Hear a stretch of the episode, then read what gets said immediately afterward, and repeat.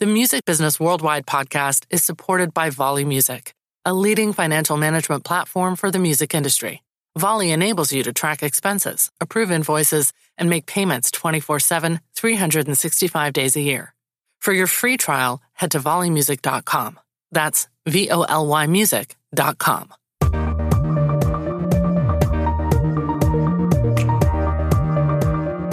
Welcome to the Music Business Worldwide podcast, supported by Voly Music.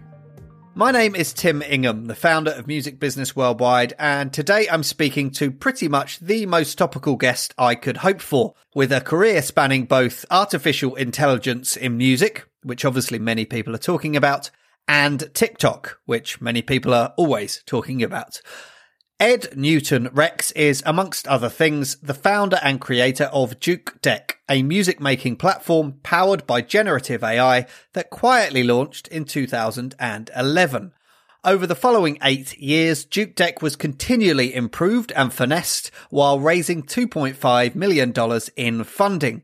And eventually, in 2019, it was acquired by ByteDance, parent of TikTok.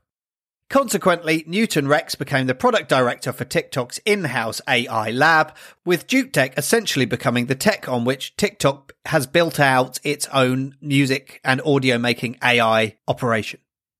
Ed Newton Rex left TikTok in 2021, joining then startup Voisey as chief product officer. Voisey was eventually sold to Snap Inc., the company behind Snapchat, which then unfortunately closed it down, despite the fact it was a really impressive bit of software. Since 2022, Ed Newton Rex has been working at another AI company, Stability AI, where he is currently VP of Audio. Stability AI is best known for Stable Diffusion, a text to image graphics generator that will attempt to digitally paint whatever image you're after if you give it a text prompt. It's a fascinating time to speak to Ed, not only because of the rising chatter around music making AI platforms and the role they'll have in the future of the business, but also because of his perspective on TikTok, who some in the music biz have been worrying will use its own AI generated audio to eventually wipe out its reliance on human created music. And speaking of human created music, I should point out before I get into my discussion with Ed that as well as being an award winning AI whiz, he's also very much a human composer of choral music, with his work published by Boosey and Hawkes. Ed Newton Rex, welcome to the Music Business Worldwide podcast. In 2023, everyone is suddenly talking about generative AI and particularly Chat GPT and Bing AI and its potential impact in all businesses, but also in music. Is that great news for you?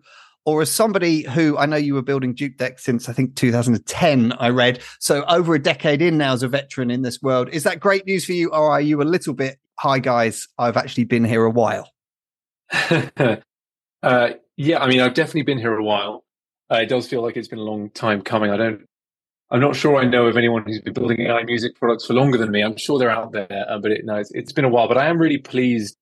I don't know. I think I'm really pleased that the things that I and others have been talking about for a while are coming to pass. You know, I mean, I've always believed and have said many times that I think that generative AI will be a force for good. And so I was always going to be happy when it did finally hit the mainstream, you know? Definitely back in 2010, people thought it was pretty crazy to be working on generative AI, or as I was calling it then, creative AI. I, am frustrated. I chose the wrong phrase. Uh, yeah, which is a shame. I could have really bagged some good domains there. But no, yeah, the usual reaction was that will never be possible, basically. And it did become more and more possible over that time that we were building Jukedeck and and since then. So it's it's really good to to see that that it's finally kind of taking shape, and especially in you know in the minds of so many people. It's really exciting. Well, I will come back to the fact that you thought it would be a force for good. That is obviously a, a, wide and open debate right now on both sides. But before we go back in time to Jukedeck and what happened to that business and your time with TikTok, let's talk about what's happening right now today. So you moved to Stability AI, I believe, last year and your current project is, and I'm probably going to pronounce this incorrectly, so please correct me uh, when you answer, but it's Harmony or spelled Harmon AI. And I've been trying to get my head around that. Am I right in thinking that the idea offers an interesting counterpoint to the discussion that AI generated music or sound always has to be derivative, i.e., it always has to be based on something that has come before? Yeah, well, I mean, so first off, it's the pronunciation everyone gets wrong. It's Harmonai. I think we call it Harmonai. I mean, actually, I think people internally call it some different things. Uh, yeah, I joined Stability last year. Harmonai is our, our music, really.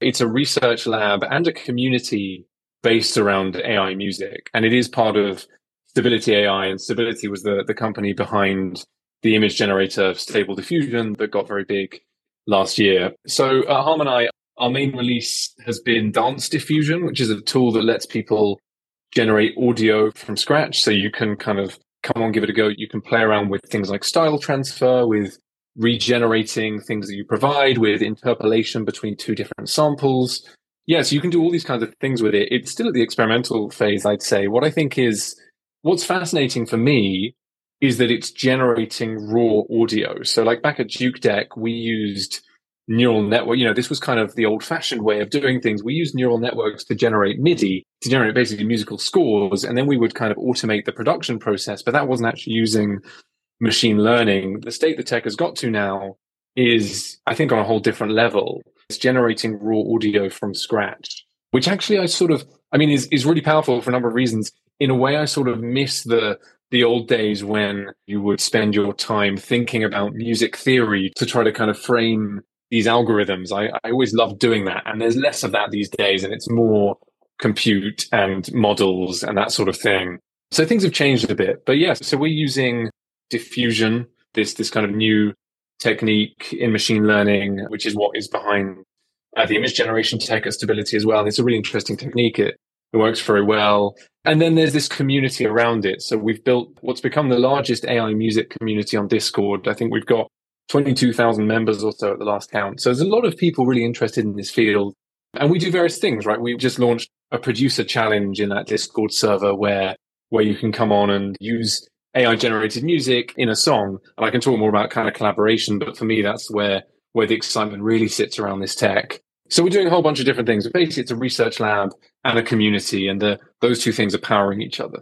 I mentioned before that we would come back to the force for good comment and the two sides, the sort of excitement and the fear around generative AI and what it might mean for music long term. And when I say fear, by the way, I mean from certain parties, not necessarily always music makers. So let's go with the positives first. Okay. And before I do that, I should make clear that, Ed, I think I'm right in saying that you are a published composer yourself. Is that correct?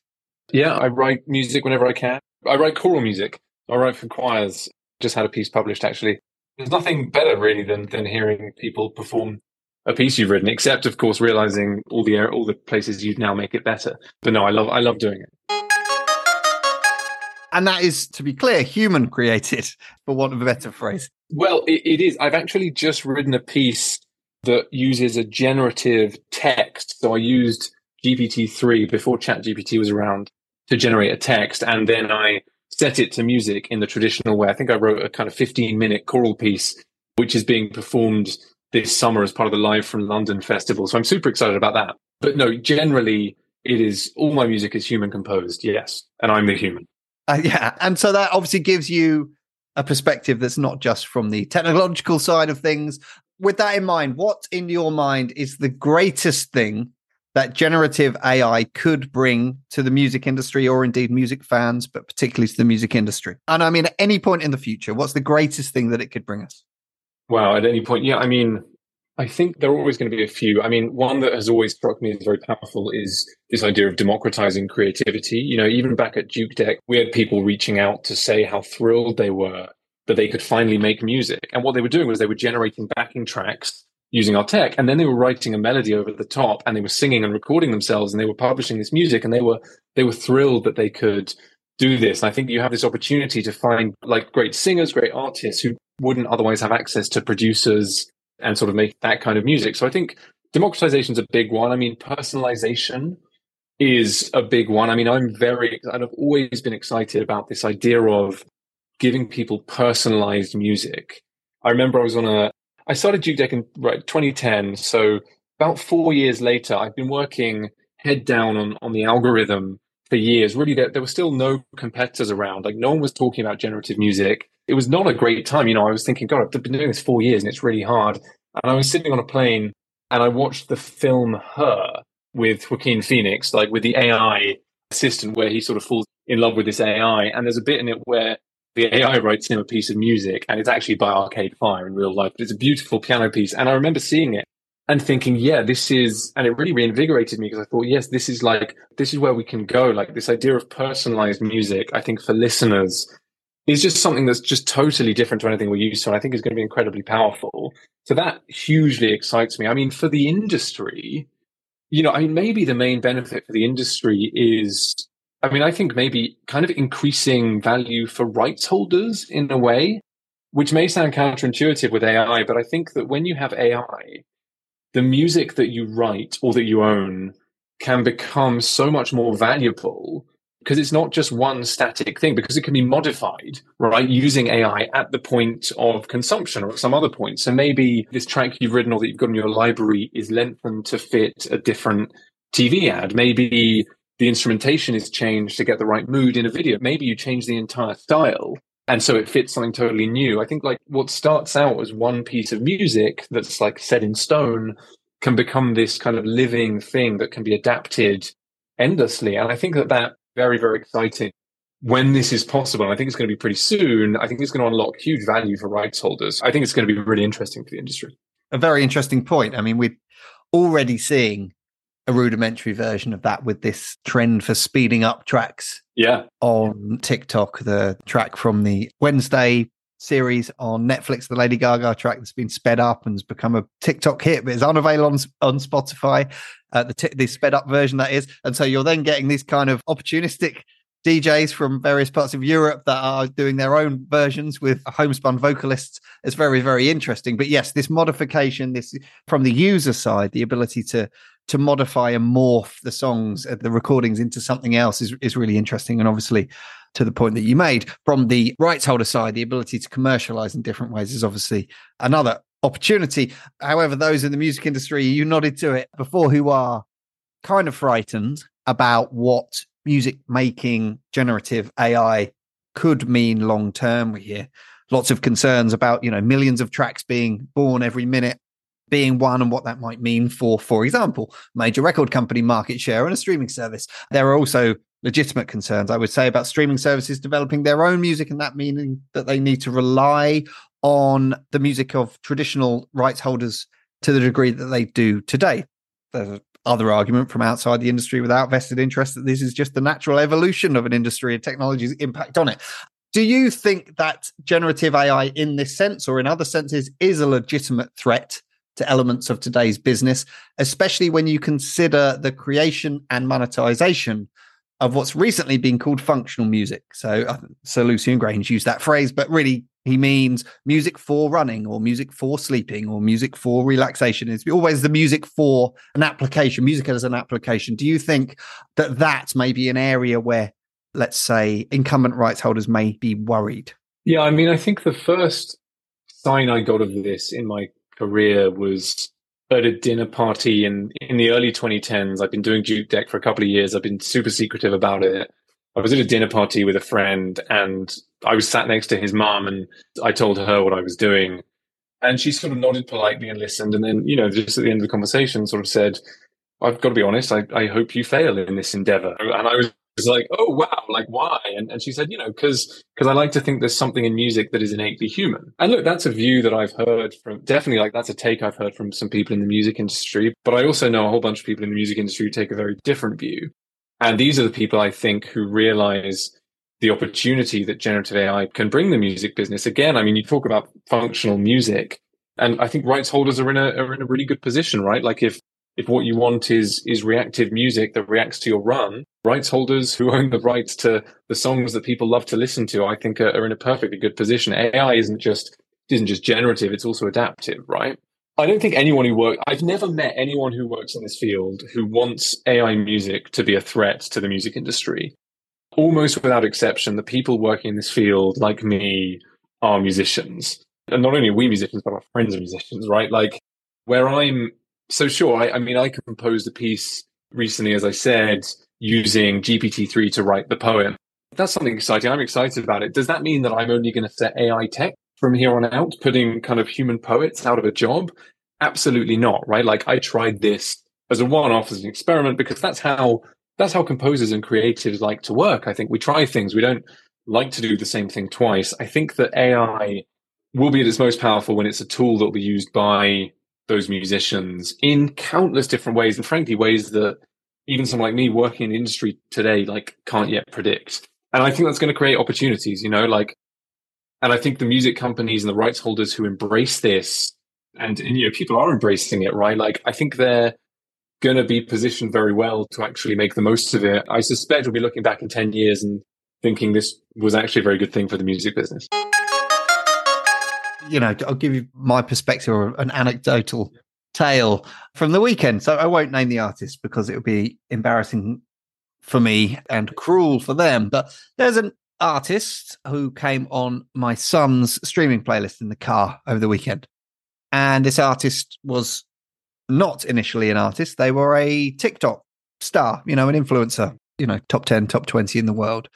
And I was gobsmacked when this piece of music came on at how much of a Billie Eilish ripoff I was listening to. And I mean, shocked to the fact that it was like, this feels unfair because she invented this sound, influenced by many other people, of course, but this is her original sound, and you've just ripped it off in the most sort of callous, venal manner, or the people around you. I'm not blaming the artist here, of course, but the industry itself has ripped it off and replicated it in order to bring more interest and more trendy credibility to this individual by proxy.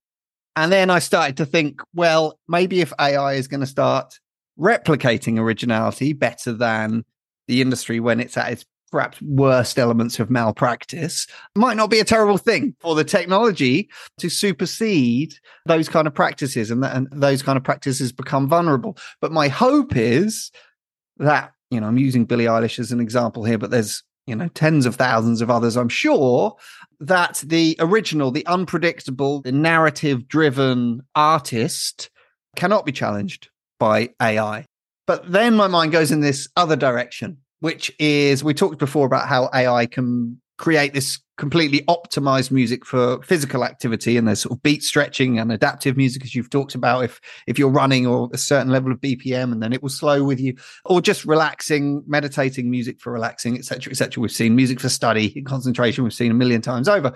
And how the sophistication of that ai created music can only improve. But my question for you, as somebody who has seen the increase in sophistication in generative AI music, is do you think it will be ever ever be able to elicit a human emotional response? And I'm picking this song uh, kind of out of the air. There, there are many others, but you know, if I listen to "Nothing Compares to You," the lyrics from Prince and the vocal delivery by Sinead O'Connor, there is something undeniably sad and compelling and human about that delivery and it elicits a very particular emotional response. And, and I'm just wondering if you think that AI, I guess I'm asking is, could it learn that? Could it learn to kind of game my emotional matrix in a way?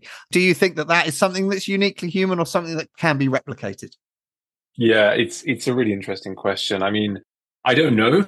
I did a couple of talks back in, you know, the last wave of AI, like 2016, 2017, where I did a sort of Turing test sort of, where I played our music and a real track, and I asked the audience to guess which of them was composed by AI. And generally, kind of, it was like, it was about 50 50. People didn't really know.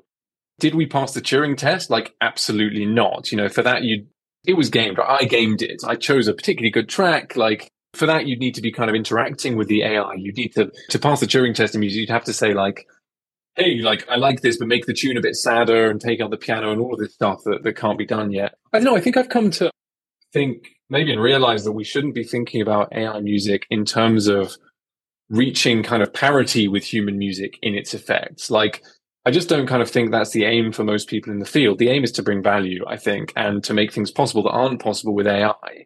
Having said that, I have had emotional responses to AI composed music. Like, I have had that. Now, I think the reason, like, there are many reasons you have emotional responses. Some of them are to do with memory, right? Like, I still can hear and this is obviously very specific, but I can hear some of the first tracks that Jukedeck wrote back in 2010 and be very moved by those. Now that's for a very specific reason. Like, frankly, the music is terrible, but like it still moves me, right? So many reasons that we are moved by these things. uh, that are often to do with kind of associations we have with the music that are maybe nothing to do with the actual music itself.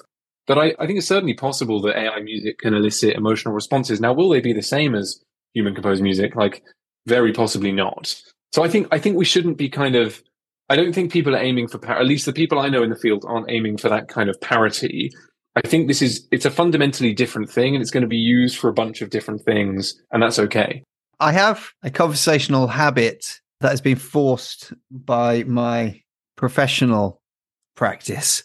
And it drives friends and my wife nuts, which is to remember phrasings and repeat them back to and repeat them back to the, the individual that I'm engaged in a conversation with. The one that you just used there was things that can't be done and by generative AI yet. Yet was the word that I found to be particularly operative let's come a little bit more up to date and let's talk about Jukedeck because I've been looking at some of the examples of pieces of music that Jukedeck created right up until the sale to TikTok, I think in 2019, if I've got the dates right. And it gets increasingly sophisticated, increasingly impressive. By the time you joined TikTok in 2019, and I guess the time you spent there, how good, in your view, was the music that Jukedeck was producing, especially when you know you compare and you look back at the increase in sophistication over that time frame? Yeah, it's a question I was always asking myself at the time as well. I came to kind of think of like a ladder of musical quality when I was at like when we were doing Jukedeck, which kind of affects the use cases for, for for AI music. You know, at the start, the system that I I built like an algorithmic system to start a rule based generative music system, which is a very old fashioned way of doing things, but it was just the way we got going. The system was basically creating what amounted to homophonic hymn tunes. This was not producing anything. I mean, it was it was complex to put together, but didn't pass muster really. I you know I, I got the output of that into some really basic games, but not many people were using it. And then we increased the complexity. We introduced neural networks. YouTubers started using it, but still, like right at the start, it was only amateur YouTubers, and frankly, that they turned the music down super low, right? Like you know, they weren't necessarily very excited by this music, but then they would start using the music at a normal volume and then, then pro YouTubers started using it. And then we had it featured in ads by some decent brands. And by the time we joined TikTok, I think we'd had like one and a half million or so tracks be created. And you keep kind of climbing that ladder. We actually had our music performed in a, a pretty big concert in Seoul in Korea by some pretty good bands just really, really near to the end. And so, you know, I mean, it, it changes. The question is how you climb that quality ladder, I think. And like one of the things that was always the thing that was hardest for us really was melody generation. Melody generation is tough, but there are ways around it. And actually, this is kind of the stuff I miss the most from those days. It was such fun. I remember maybe on an, it was like an Easter holiday in 2016, I think. And I was on holiday with my family in Ireland and we were at a church service on, on Easter Sunday. And in, during the sermon, I was trying to solve it. I was trying to think of like, how do you solve this problem of we were particularly looking at musical structure at the time. Like we were getting these quite nice melodies, but they were just unstructured. There were no, there weren't enough patterns.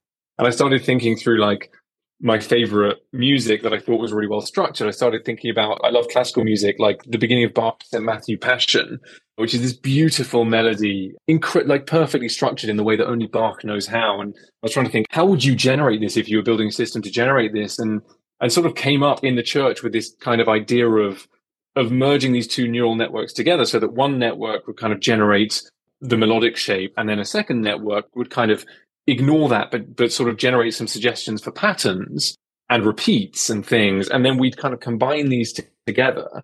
And you know so got back to work after easter and, and, and, we implemented this we wrote a paper on it and it and it works pretty well. I mean it's still nothing like what is possible today but took our tech forward. And so as with any musical i mean any kind of music learning or any any music composition it's sort of it's very hard to quantify how good this stuff is. What you know as a musician and frankly as a listener is that it's getting better, right? And so we climbed that quality ladder and we made these kind of kinds of innovations to to climb that ladder. Where did we get? We got to the point where this was very very usable in social media videos. YouTube creators were among the biggest users of, of Jukedeck, and it was used in some in some pretty good stuff. But compared to today, it was doing nothing. I mean, it was it, so much has changed. I mean, it's funny. There are definitely companies around it's like still music startups around AI music startups who are taking the same approach. Really, as far as I can tell, very similar approaches to what we used at Jukedeck, which I think isn't. And so the sound that is output by those kinds of companies hasn't yet improved that much. But then there's this whole new field of how to do this that is just achieving these crazy good results. And so things have come on. Things have come on a lot in the three years since we joined TikTok. Absolutely. I'm stunned by the 1.5 million tracks number. I'm sure lots of people will, but of course this is possible. But to hear that that took place is stunning. I also love the fact that you're tackling these challenging questions during a church sermon, literally looking for divine intervention in how to uh, in how to Im- improve what Jukedeck can create. When I think about the biggest impact when you talk about music for YouTubers and music for social media and music for brands, I'm not going to name the companies, right? But there are companies with billion dollar valuations who effectively create production music for creators on social media platforms, on YouTube, on TikTok, podcasters, brands. And I just don't see a way that Jukedeck, even as sophisticated as it was in 2019, let alone whatever that technology has become now, and as you pointed out, others that have built companies in its wake, that isn't a huge market opportunity for those working in that field.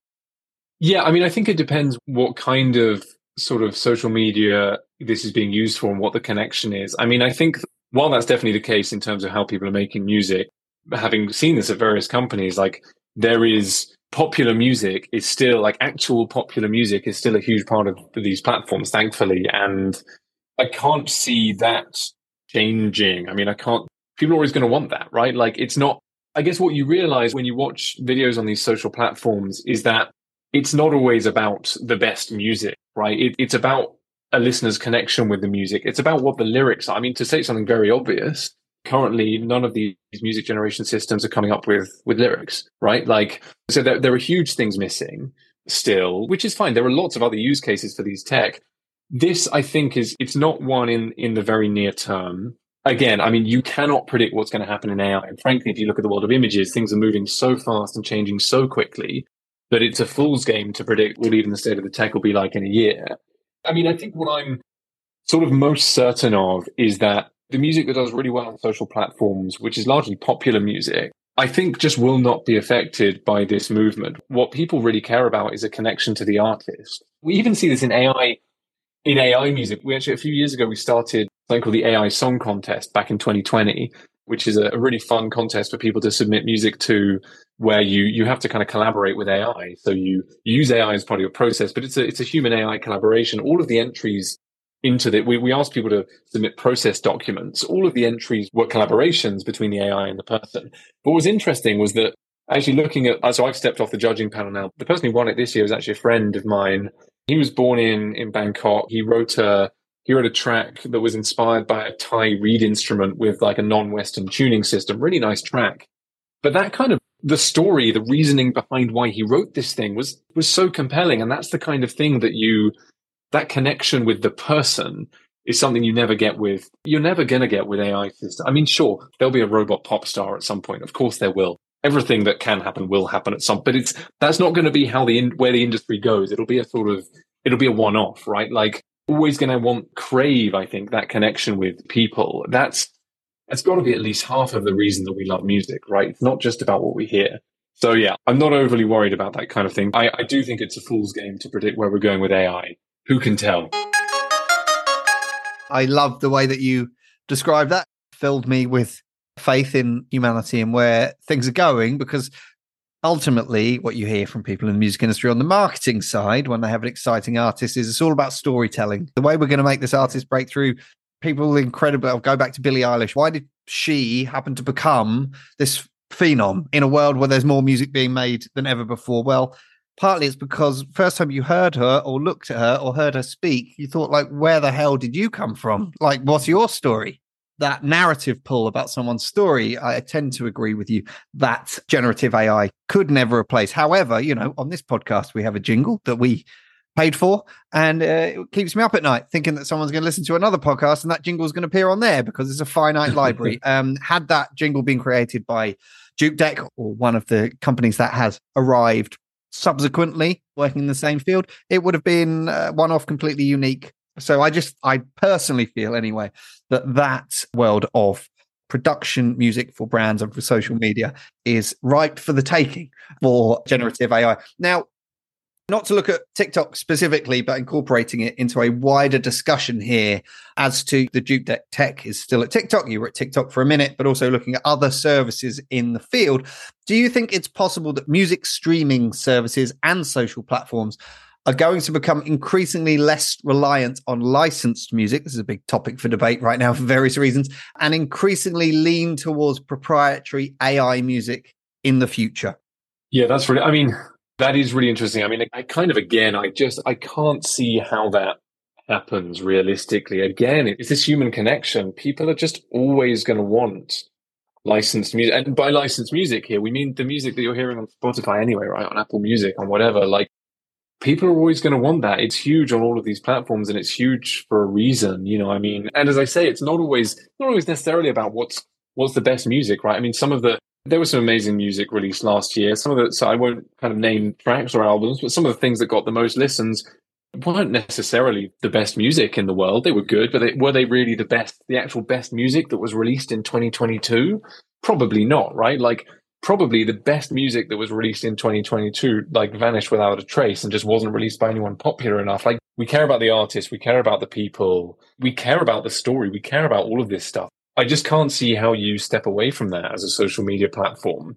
I think if you do step away from that, you're losing out on a huge amount and on the ability for your users and your and the people using your platform to tell stories that really sort of resound with what's going on in culture today. And, that, and ultimately, social media is about the culture of the day, right? So I, I don't think that's going to happen. I mean, I, I don't think that's, I don't think that's the use case here. Yes, I think that was very well put. And um, again, I come back to the point I made about the individual whose music to me sounds like a copycat version of an original. I do think that that's endangered because it's a it's a refracted version of the culture of something mm. pushing culture forward, something original, something. Oh, I didn't expect that from them, or oh, who is this? Those questions we ask about artists are, are very, very important. I don't think generative AI can steal that interest, that human interest. However, I do think that maybe the the B League, the copycats, the less original and less artful, frankly, music, whether that be production music for brands and advertising, etc. And by which I don't mean that there's no creativity behind those projects. Of course, there are. But what I mean is the brand led TikToks that, that are reliant on a joke, let's say, as opposed to the music primarily those things I can definitely see generative AI music overtaking. It seems like we keep coming back to the same thing, which is good. So, final question, Ed, to a layman like me, looking to peer into the future, what is the most exciting AI related tech or project? This is by all means outside music or inside music that you've seen recently, the most exciting AI related tech or project you've seen recently that hints at the possibilities of what's coming in the future. Oh, wow. There's a lot going on. I mean, even just working at Stability and working with all these people across all these different domains, the number of academic papers and, and projects that get shared are just, I mean, there are sort of 10 a day that are springing up. I mean, it's actually outside of what I've seen at, even at work.